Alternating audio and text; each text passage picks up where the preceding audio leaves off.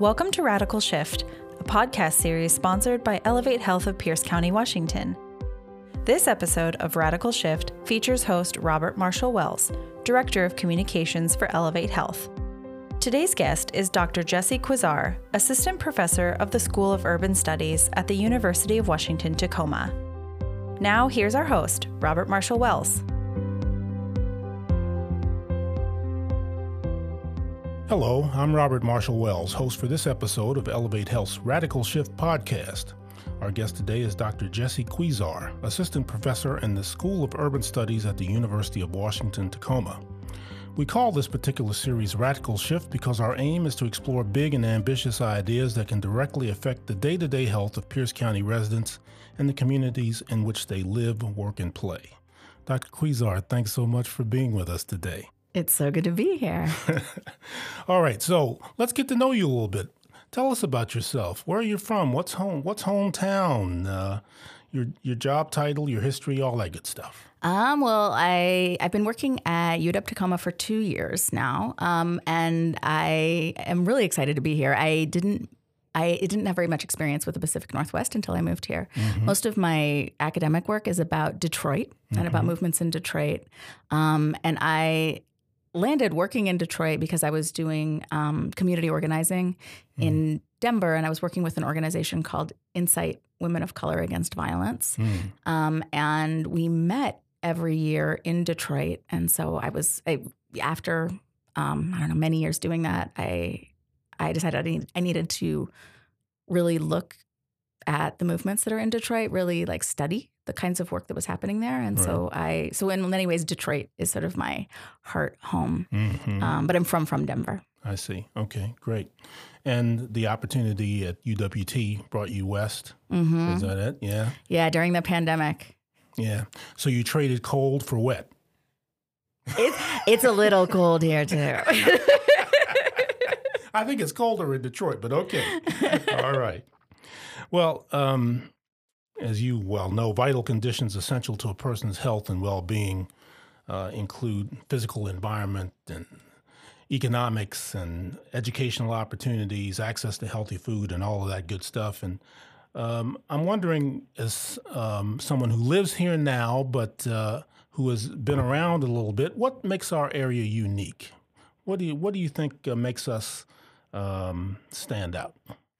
I mean, one of the things that has been most exciting about being here for mm-hmm. me is um, is the level of diversity of the city of Tacoma and sort of the long termness of that diversity. And by mm-hmm. diversity, I mean like real genuine diversity, right. where there is a really genuinely mixed group of people here, and especially in certain neighborhoods like the Hilltop, um, where there is this long, long history of um, of, I would say, sort of a radical kind of integration, um, a forced integration in many ways, right? But there are have always been lots and lots of different kinds of folks because that has been this like sort of particularly um, uniquely open space.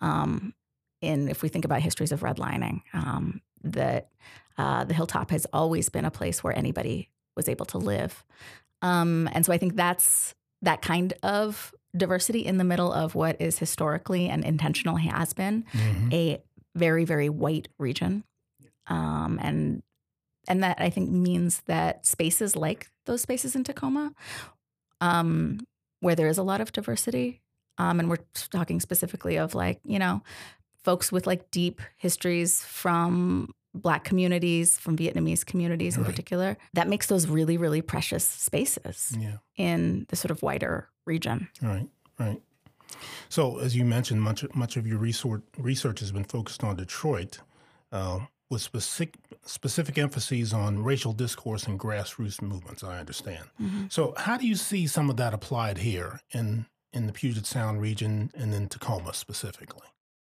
well, Detroit's, um, I think in a lot of ways, Detroit's a sort of unique place. It is. Uh, but I think that there's lessons that we can learn from the kind of work that's being done in Detroit that are applicable anywhere and more specifically in places um, like Tacoma. Mm-hmm. So I think that like some some of the things that I study in Detroit are the ways that grassroots movements um, claim land and claim land and space in other in ways that are other than capital is what I would say. There's a lot of folks that um, that do squatting, Mm, or right. a lot of folks. I mean, Detroit's Detroit's a really particular place, right? Because there's um, a lot of land that is um, that's sort of unused, kind of unclaimed. It's it's Abandoned It's almost. yeah, it's Yes. abandoned. It's um, it is sort of technically owned by city or county land banks, but the people who actually like care for that land are people in the neighborhood. And and one of the things I think that's beautiful about Detroit is because there's so much of that, you can really see what people would do if not every little bit of space was kind of on some sort of you know propertied lockdown Yeah. um, and what kinds of imaginaries, what kinds of things people would really do. And what do people do? They grow a lot of food. Mhm. They create spaces um, that I would call sort of spaces of togetherness, you know, Mhm. like places to recreate. Um, in the neighborhood I lived in, Detroit, there was um, a field that folks had made into uh, like a place where people play horseshoes. And there was, you know, they built benches and they, you know, they had, and it was a community space. It was a really important space, a gathering space. Um, you know, people do, and you would also see how quirky people are. People did some weird stuff. There was like um, on a different place that I lived in Detroit, there was a block that had where people had made um, kind of an informal park. Um, they called it Jurassic Park. They made a big sign about it, and you know you can see how quirky and strange people Right, are, but in a fun way, right? Where people were like, "This is what this is what's moving us right now," and they bought um, they bought a, lo- a mower together, one of those industrial kind of riding mowers, Right. and um, and maintained that park and cared for that park. Um, and so there was these these land claiming practices in Detroit Mhm. um, that were not about ownership. They weren't about land valuation. I mean, they are about ownership in some ways, right? They're about like claims Right. for sure, Yeah. but they're not about um, speculation. Mhm. Um, and and they're really about making sure that the space in the city is is um, serving the needs of the Mhm. people who are directly there, Right. Um, and that people's well being is central to the project of what what the city should be about. Mhm. And I think there's there's lessons for like from that that we can that are basically forever anywhere, Right. um, but particularly in a place like Tacoma where there is a lot of folks who don't have access to space, to really basic space, to um, home, to shelter. Um, and and so what how do we think about those lessons in terms of a place like Tacoma? I think is, a, is a Mhm. really important question. Mhm. Yeah, yeah. So again, coming from uh, not an outsider's perspective, but for someone who is relatively new to the area, what are the things that you see? What stands out to you about Tacoma um, that is that is unique to us? Um, well, like I said, these sort of like long histories. One of the things that has been so ex- exciting to me about Tacoma is learning more about the history of the hilltop, Mm. um, and um, and the ways that like the hilltop, George P. Riley, um, who came and uh, was sort of led the expedition to to purchase the land in the hilltop. Who was um, he was from Boston. He was coming from an abolitionist family, um, and and thinking about the hilltop and this particular place in Tacoma as being like a space of possibility of people seeking um, seeking freedom, seeking space to be um, and to be able to sort of grow families and prosper and and you know achieve you know Mhm. yeah, and um and th- and knowing what that meant in the moment. I mean, when they purchased the land, this was right after the end of the Civil War, um, and th- what people were really seeking was, you know, was freedom, was the possibilities of like that particular moment and the hopes of that moment. This is before Jim Crow even really calcified. But Mhm. knowing that the that this region was founded as um, as a white only space, um, and still coming out here and seeing and creating spaces of safety, Mhm. of refuge, of and and to to sort of co-create possibilities um, of safety within that and care for Black communities.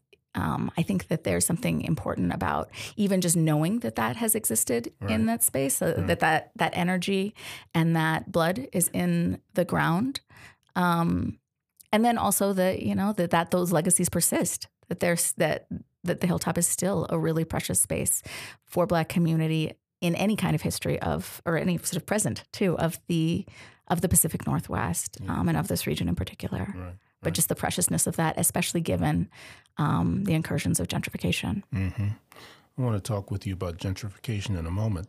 You mentioned earlier redlining, and I'm I'm wondering um, what lessons uh, we can learn from redlining in other areas and how your research since you've been here has informed the way you think about this area and what our listeners may or may not know about redlining in Tacoma and in Pierce County. Yeah, well, Tacoma, like um, most cities, like all cities in the United States, was redlined. It was mapped out um, by the federal government uh, in order to um, create spaces where loans would be secured by banks, right? And it was a rating system um, to rate neighborhoods for their sort of loan worthiness um, and whether or not the federal government was going to back those loans. Um, and loans that were considered risky and neighborhoods that were sort of marked out as risky were on these maps um, marked red, um, which is why it's called redlining. And mm-hmm. Um, and loans weren't secured by the federal government in order to, um, you know, in in the way that most loans that people get from banks are secured by the federal government. Right. That's why. Um, that's why you know we created the mortgage system. That's why the mortgage system developed was because of those federal backings, and so that meant that people of color, by and large, were locked out of um, of purchasing homes in the ways that uh, that white Americans certainly were, and other other folks too. So I think that um, what the long-term impact of that i mean there's a lot of long-term impacts of that um, and you can see that you can you, in many ways most neighborhoods you can still in some way map out what those red lines were back mm-hmm. in you know from like the 1940s you can still sort of see those in the landscape today in various ways um, racially uh, you know i'm sure health outcome wise mm-hmm. in in many many ways right um, i think the sort of one way of thinking about it is that um, white Americans ten- were subsidized um, in a long, long term way um, for you know because because most people in the United States, most regular sort of middle class people in the United States, our wealth is in our homes, right? And if people were denied um, this kind of subsidy from the federal government, then those legacies, that wealth was never able to be passed on, right? And that certainly you can feel that generationally, um, because this was when, in many ways, most white Americans got um, uh, the, the sort of level of, of, financial security that they continue to have. Um, just I'm talking sort of en masse. Um, and this was denied to Black Americans and other folks of color um, through the redlining system. And so you can certainly see that as well, um, not just sort of written on the landscape, but just in like sort of people's own, you know, sort of personal family histories and genealogies. It's an obvious question, but just so that people understand, what's the long term impact of that? If if you if a family is unable to pass on wealth from one generation to the next, what's the long term effect of that? Well, this is, I mean, myriad, right? Mostly that has to do with security. There is something really important about wealth that's different than income, right? To have wealth is to have um, a measure of security against, you know, family crisis. It is to have um, something to mortgage, to remortgage, for instance, if you need money to um, go to college, to do, you know, to have other kinds of ambitions.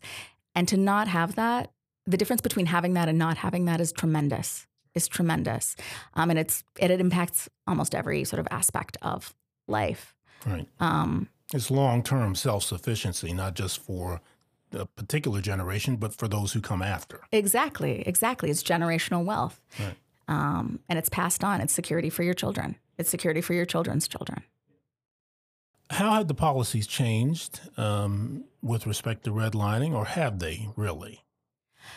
I mean, well, we certainly have there is the, the federal government no longer creates redlined maps. Um, that was made illegal in the 1960s. Mm-hmm. Um, Although it's shocking to hear that it was just the 1960s yeah. when it happened. But anyway. Yeah, exactly, exactly. And so these are, I mean, these are not very long ago. No. I mean, when we talk about generational wealth, we're talking just one or two generations yeah, here. Right. Um, one of the things that I think is actually really important about, like in a, in a present day sense, is the lack of knowledge about how much that impact, like the, how much white wealth was subsidized. Because so much of the sort of narrative of like why why why are communities unequal winds up kind of coming around to like, well, people, you know, need to work hard, right, right. Pull, up your boot, pull up your bootstraps, bootstraps. exactly, yes. and to, and to have that be your sort of base understanding of why we have inequality is to have a to have a dramatic misunderstanding of of where we are as as a country and where we have been. And I think um, that narrative then winds up pushing policy to not understand the history of redlining winds up pushing policies that then obviously impact current people. It's difficult to pull yourself up out of your bootstraps if you don't have boots. Exactly. exactly. exactly. And if, you know, and if uh, there's other folks whose families have many boots. Right. And whose, you know, families the federal government in fact gave boots to. Mm-hmm. um uh yes. And so and I think that's actually a misunderstanding in fact of of white America even more than of of folks of color in the United States. It's a misunderstanding of where that wealth came from. Again, obvious question. Um, uh, moral issues aside, why is it important that these policies change and continue to change? Why is making sure that these sorts of things are addressed?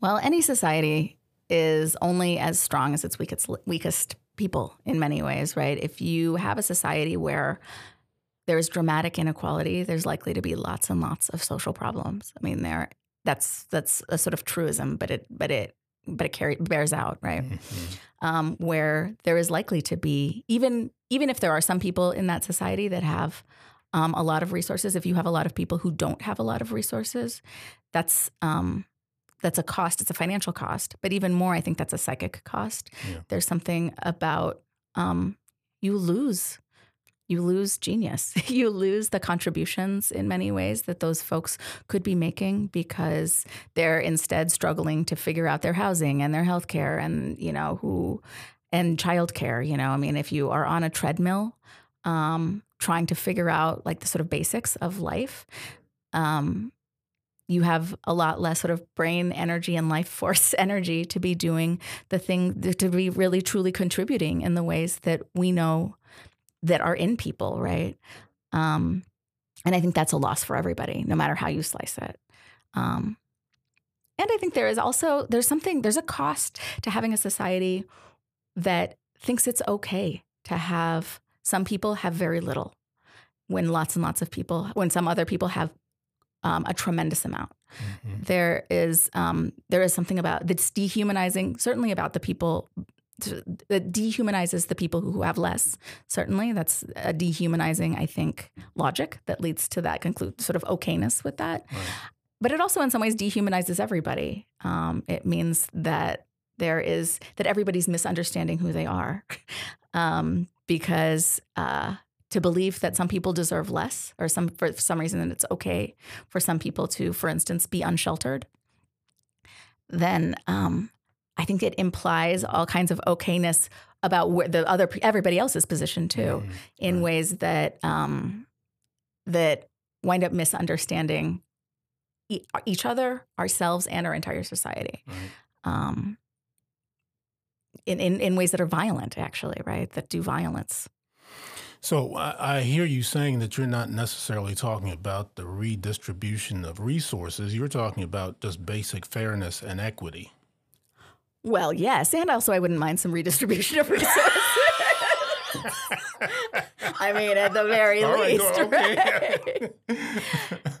yeah, I mean, the level of violence that has happened in this country that has led to the dramatic inequality that we have, and we have dramatic inequality. Um, certainly among like what we quote unquote First Nations, right? But just in general, we have we have dramatic inequality um, that is largely along racial lines, not entirely, but largely. Um, and there's reasons for that. There's historical reasons for that that are extraordinarily violent, right? Um, and I think there um, is certainly something to be said for making reparations to um, to account for that level of violence that then is generationally passed on, um, particularly for Black and Indigenous folks. People are so uncomfortable about this issue. Why?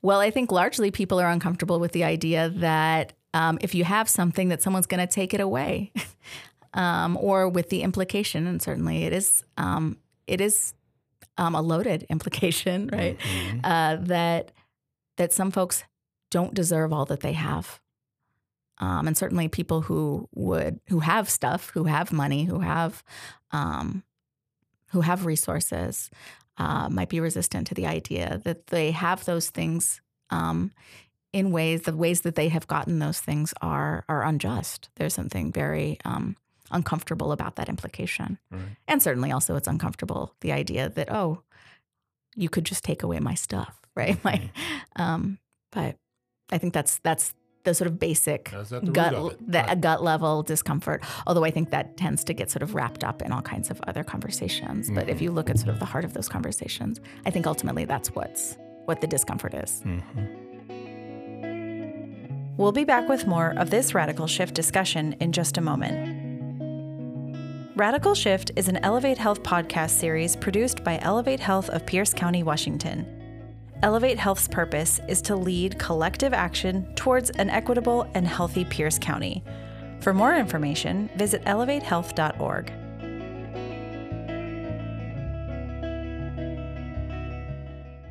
You've done a lot of work in gentrification, so I'm, I'm wondering what your um, perspective is on um, what's occurring in Tacoma and other communities in Washington state, as well as across the nation. Just talk to us about gentrification. Yeah, I mean Tacoma is in many ways like ground zero for some of the most dramatic gentrification we're seeing in the state of Washington, um, um, and a lot of that has to do. Uh, not as much with Tacoma. I mean, it does have to do with Tacoma, but it has to do with the fact that Seattle prices have sky- skyrocketed. The rep prices to actually live in the city of Seattle. So many people who um, aren't part of the tech industries aren't part of these very, very high wage, uh, high wealth communities. Um, have to look elsewhere and look far farther afield. And Tacoma um, is one of the big places that they've looked. Um, and so it means that we've got this huge upsurge of folks who um, are moving out of more expensive regions to live in Tacoma, um, middle class folks, you know, but who have generally more wealth than um, many of the communities that they're buying in. Mm-hmm. Um, and that's the situation we certainly have in Hilltop in, in Tacoma, um, but in other places in Tacoma too. Okay, so I'm going to play devil's advocate and say, well, Doc, you know, we've got these people coming down here. They're making good money. We want them to spend their money in Pierce County. That a rising tide lifts all boats, right? uh, you know, it's it's better for everyone, is it not? Um, well, it certainly isn't better for communities that are priced out um, of living in the communities that they had been, for, for people who are priced out of living in Tacoma, because they actually wind up then not benefiting from any of the, that sort of rising tide, right? Because if you can't live in the community anymore, then you know, then you're obviously not benefiting. Um, so you might say the the the the city's uh, coffers are benefiting certainly. I mean, the city's this the the tax base uh, for the city certainly goes up, um, but the actual humans who are being um, displaced, who have lived in in Tacoma for a long time and can no longer afford to live here, they're not benefiting. I would say that's actually a pretty unequivocal not lack of benefit for Right. for some people. Right, right. So long term, um, what are the implications of this? I mean, where does it where does it ultimately lead to? Well, I think it leads to a few places. Um, one, we um, see rising rates of um, of unshelteredness, of housing insecurity, um, because just the cost of living um, is going up and up. Um, and that's not just housing; it's food and some other, and gas, some other things. But but housing is in our region a, a tremendous part of that.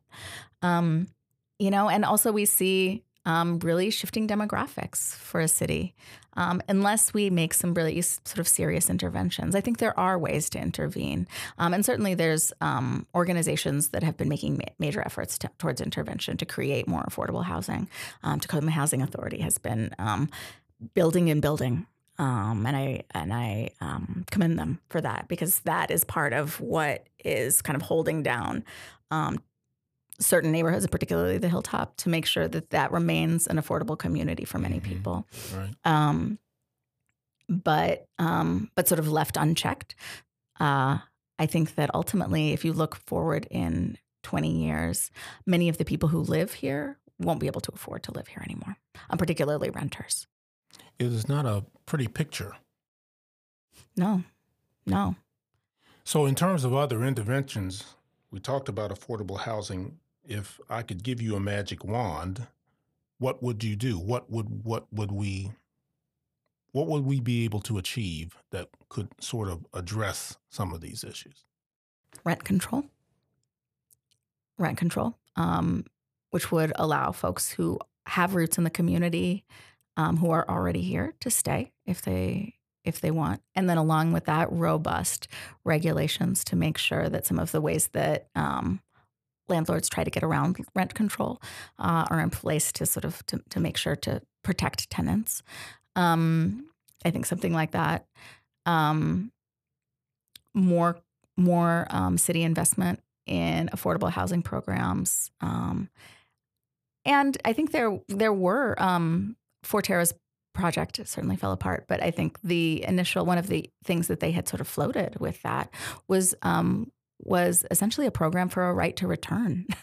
Um, to the that that some of the people who would be first prioritized in um, their affordable housing units were people who's had who had roots in um, in the hilltop community in order to um, you know in order to be able to sort of keep that a, a historically black space um, and maintain the, that not just sort of in name or in mural but in the actual living life of of the community.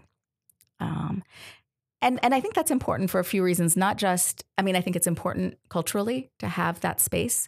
And like I said, that is a precious, precious thing in a region as white as this. Mm-hmm. Um, and I think also it matters a lot in the individual lives of folks to be able to stay where they have roots.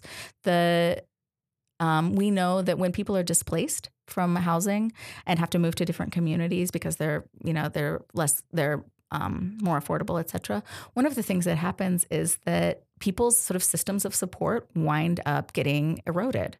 You know, if you relied on a neighbor to care for your kid, if you, you know, had a car share with somebody to get to work, if you, I mean, we think about like many, our lives are incredibly placed and the ways that we um, find care and well being in places, especially um, if you're not able to pay as much money for some of those systems. I mean, we can't sort of monetize that, then the then who you are around and the community that you've built matters enormously.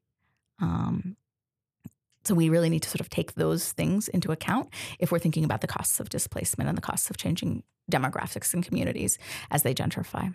Interesting concept, this idea of rent control. In what other um, urban areas in the country is rent control in effect, and what have been the What's been the outcome, generally speaking? Well, cities um, like New York and San Francisco have really worked have have ex- done done rent control. I mean, these are some of the places that have had like right. sort of the primary sort of experiments in rent control, yeah. and um, and I think what it has done, I mean, it certainly has allowed people to stay in some of these really dramatically gentrifying areas or areas where um, housing prices have skyrocketed. Um, it also has led to a series of um, landlord sort of workarounds or uh, landlord ways of trying. Anticipated my next question. trying to trying to sort of finagle out of that rent control. Yeah. Um, and you know, and and I think that's that's a real problem to try and get ahead of because one of the you know the landlords will do things like not just not care for an apartment, right? Like not do make upgrades or not um, fix things, trying to drive people out. Um, um, and so I think that's the kinds of things that if you're implementing rent control, and I think, and I think that's um, a good idea, um, that you that, that, communities also, as they do that, need to anticipate some of those um, potential workarounds that right. and resistance that landlords might make, and even in some cases, especially if you know if well, in some cases, maybe subsidizing that rent control mm. in order to make that um, make that possible. Make it palatable for the landlord, mm-hmm. um, so that everybody comes out whole and not one person is at a disadvantage. Yeah. Because I can, I was going to play devil's advocate again and say, you know, if I was a landlord, uh, you know, my interest would be making a profit. Of right? course it is. Of I course, mean, that, yeah. That's what makes the world go round. We live in a capitalist society. But you just addressed one of those issues with that that suggestion. And I think there's a motivation in some ways, hopefully, for for cities to do something like that because we know that so many other sort of quote unquote social problems. Not, I mean, not, not even quote unquote social problems that um, that we see in our cities that are expensive Mhm. problems Yes. are um, are helped enormously by housing. if people are unsheltered, any problem, any health problem, any in, you know housing insecurity, any educational problem for children, any you know all of these problems. can be traced right back. Yeah, well, and they balloon if you're Right. unsheltered. I mean, anything that you know might be a small problem to address then becomes a tremendous problem. Um, the, it's very, very hard to be well or stable in in any way if you're unsheltered, um, because you just don't have the space, the base with which from which to do that. Do you see much of that happening here? Of yes, Talk to us about, again, from the recent arrival uh, perspective. What, what, what strikes you? Well, certainly. I mean, I think the the level of unshelteredness in in the city of Tacoma is is extraordinary. It's visible, um, and I actually think there's something really important about the fact that it's visible. There's a lot of cities where there's, I mean, there is in general a sort of city impulse to hide homelessness, Yeah. and um, and rather than to address homelessness, to hide homelessness, right, or to sort of push it into into margins where it's not impacting um, sheltered people. But I think that that is um, that's a mistake. First off, um, but that's the, the that's that's I think one of the most striking things is is sort of the visibility. Um, one of the the things that's also been striking to me actually being here is um, the ways that there have been mutual aid work, so much mutual aid work in the city of Tacoma to, to um, where grassroots people, not funded by um, by the city or by even NGOs, um, are doing work to support, um, to feed, to make sure people have food, to make sure, sure people have clean needles, this kinds of things, um, who uh, are unsheltered. So I think that's um, that's a strength in the community. But I also think there's there's an implied critique there, which is that um, that much of this work really should be not you know we shouldn't be relying on good-hearted individuals to be doing that work Yeah. um, um, and especially because you know those folks need those folks need support those folks need you know to get paid often they're working you know their jobs and then doing this work on top of that and we can't have that like overworking people as a system to support to support um, That's not a long term That's- solution. that is not that's not, not a sus- tenable. as not a sustainable solution. So, um, but that does, I think, speak to the fact that there is, um, there are, there's a lot of um, community members who are really committed to making sure that we have a, um, Yeah. a more just community, and there's Right. something very, very important about that as well. A lot of public will here. Yeah. A lot of public will here. Yes. All right. Um, with respect to healthcare, well-being, and all of that, what um, concerns you? What keeps you awake at night? Is there any one or two, one or two things that you go to bed thinking, "Oh boy, if this blows up, we've got trouble." Yeah.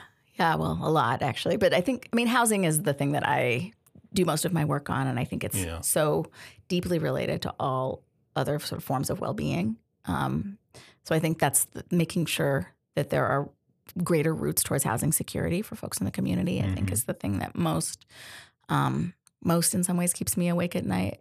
But like I said, all of that's related to so many other kinds of Right. security, right? Food, um, and the fact that you know I live um, I live a block away from um, a food distribution site, Mhm. and every weekend there's just lines, lines, lines, lines to get um, this big bag of food, and um, and I think that's just a testament to how insecure folks are um, with getting healthy food um, and getting food at all. And so and that's um, so I think that that's that's another tremendous concern, and also you know um, violence, addiction. I think those are the 2 other Mhm. things. Mm-hmm. Um, violence within, you know, we have a, we have gun violence, um, which I think actually tends to get framed as a crime issue rather than a health issue. But I think we should be framing it as a health issue. Um, in terms of the actual, you know, the, the physicality of violence and also just the stress, the um, what that does to a community to to feel sort of in, under siege in many ways, and Right. not just under siege by sort of street crime, but under siege by also um, you know, risk of police violence, other, you know, all of these different kinds of violences. Um, so these are the many things that Okay. keep me awake at night. Okay. Well, I just added to them, I'm afraid. if you're tossing and turning tonight, you have me to, to blame. Um, on the flip side of that, what gives you hope, Dr. Quizar? Oh man. Well, movements. Um, the work of I mean, I think that the the mutual aid work that is being done in Tacoma gives me a lot of hope. Um, knowing that I mean, I moved here a little bit um, after uh, the protests of 2020. Mm-hmm. Um, but I think that there still is an undercurrent of folks who are really seeking justice around um, police violence um, and thinking really in that process of seeking justice. I think thinking really deeply about like what do we mean by um, by protection, by safety, by and thinking about that in very very complex ways. Um, not because because if you're if you're thinking about um, for instance, defunding police, then what that does is beg a lot of other questions by how that are actually much more sort of life giving. Like how do we how do we create safe, affirming, um, just, and hopefully loving communities, right? Um, because that's the that's a sort of implicit question there, um, which then would act, create a more durable safety, not just a sort of like clamping down of safety because um, because police are sort of barging and stopping it, although that's not usually what police do. But but that um, to create a, a, s- a- a more a safety that is actually about um, a presence of of care, of justice, of people getting the things that they need in order to live full, dignified lives. I'm wondering, Doctor, if um, the city and county leaders are um, availing themselves of your wisdom. Are are you consulting with our city and county leaders? Are they seeking your counsel? N- no. they, they've not reached out. Okay. Um, but I will say something actually that I, I do think is is important and exciting about like at least the work sort of that's being done in the classrooms in or in sort of the the research rooms of UWT, which is that um, at least our community planning program, the Masters of Community Planning at UW Tacoma. Um, these are the big questions that I think the planning students come to those two years of study with, um, and the issues that they're wrestling with Yeah. and um, and then every class that we graduate, we basically have a cohort of folks who have just spent two years deeply in study and deeply in like wrestling with issues of basic justice. And most of those folks stay in the region. Most of those folks become the planners and the folks that are that are de- that are kind of like, you know, tuning the dials about Right. like how how what what how things are planned in this in this city and in the region. And that, you know, I, I do find that to be very hopeful. You're planting seeds. Mm. You're planting seeds. Yeah, well, and they and they already are seeds, right? They co- they right. come with the questions. They're the ones who are coming with the questions. Yes, indeed. All right. Well, Dr. Jessi Quizar, the University of Washington, Tacoma, thanks again for being with us. It's been a pleasure talking to you. Come back and see us again, would you? Oh, of course. Thank you. This is lovely.